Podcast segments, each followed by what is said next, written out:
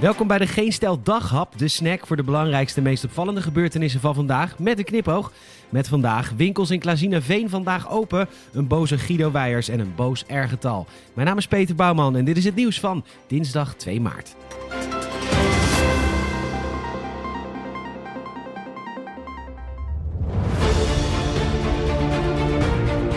Aan de verlengde Hoge Veense Waard ligt een van oorsprong veenkolonie.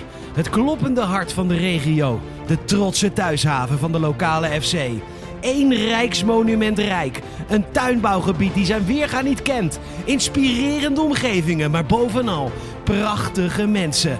De bakker die op noeste wijze zijn brood kneedt. De kleermaker die de prachtigste pakken aan elkaar naait. En de HEMA Vandaag boden ze weerstand tegen de overheersers. Stonden ze op waar niemand dat deed. Verzetstrijders in de holst van de leeuw. Klazina Veen, de parel van Drenthe. Een baken van hoop, de glimmende polster van het oosten. Vandaag gooiden de mannen en vrouwen van Klazina Veen hun winkels open. Aanbiedingsborden naar buiten. Een vriendelijke lach naar de klandizie.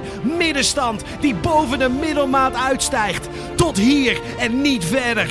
Hold the line! Hold the line! Hold... Tot ze anderhalf uur later weer dichtgingen na een waarschuwing vanuit de gemeente. Het was van korte duur, maar jullie hebben je punt gemaakt. Toppers. Ja, voor die prachtige ondernemers is er geen goed nieuws. Het R-getal is weer boven de 1. De NOS meldt dat deze op 5 februari op 0,99 stond en op 12 februari op 1,14. 100 mensen besmetten dus 114 anderen. En zoals Spritstift wist op te merken, op 12 februari stond heel Nederland op het ijs. En ook kunnen we voorzichtig zeggen dat de derde golf is begonnen.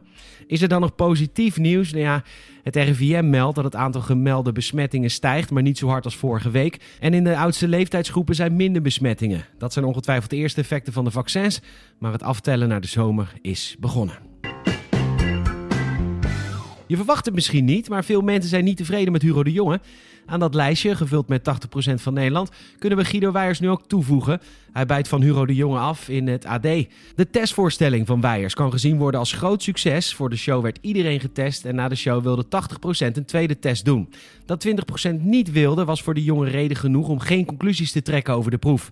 Dat vindt Weijers niet tof en via Twitter laat hij weten: 100% bezoekers is vooraf getest, deel is ter plaatse met een steekproef tweede keer getest, 80% heeft zich een week later nog eens laten testen, van de overige 20% zijn bij de GGD nul meldingen van besmettingen binnengekomen.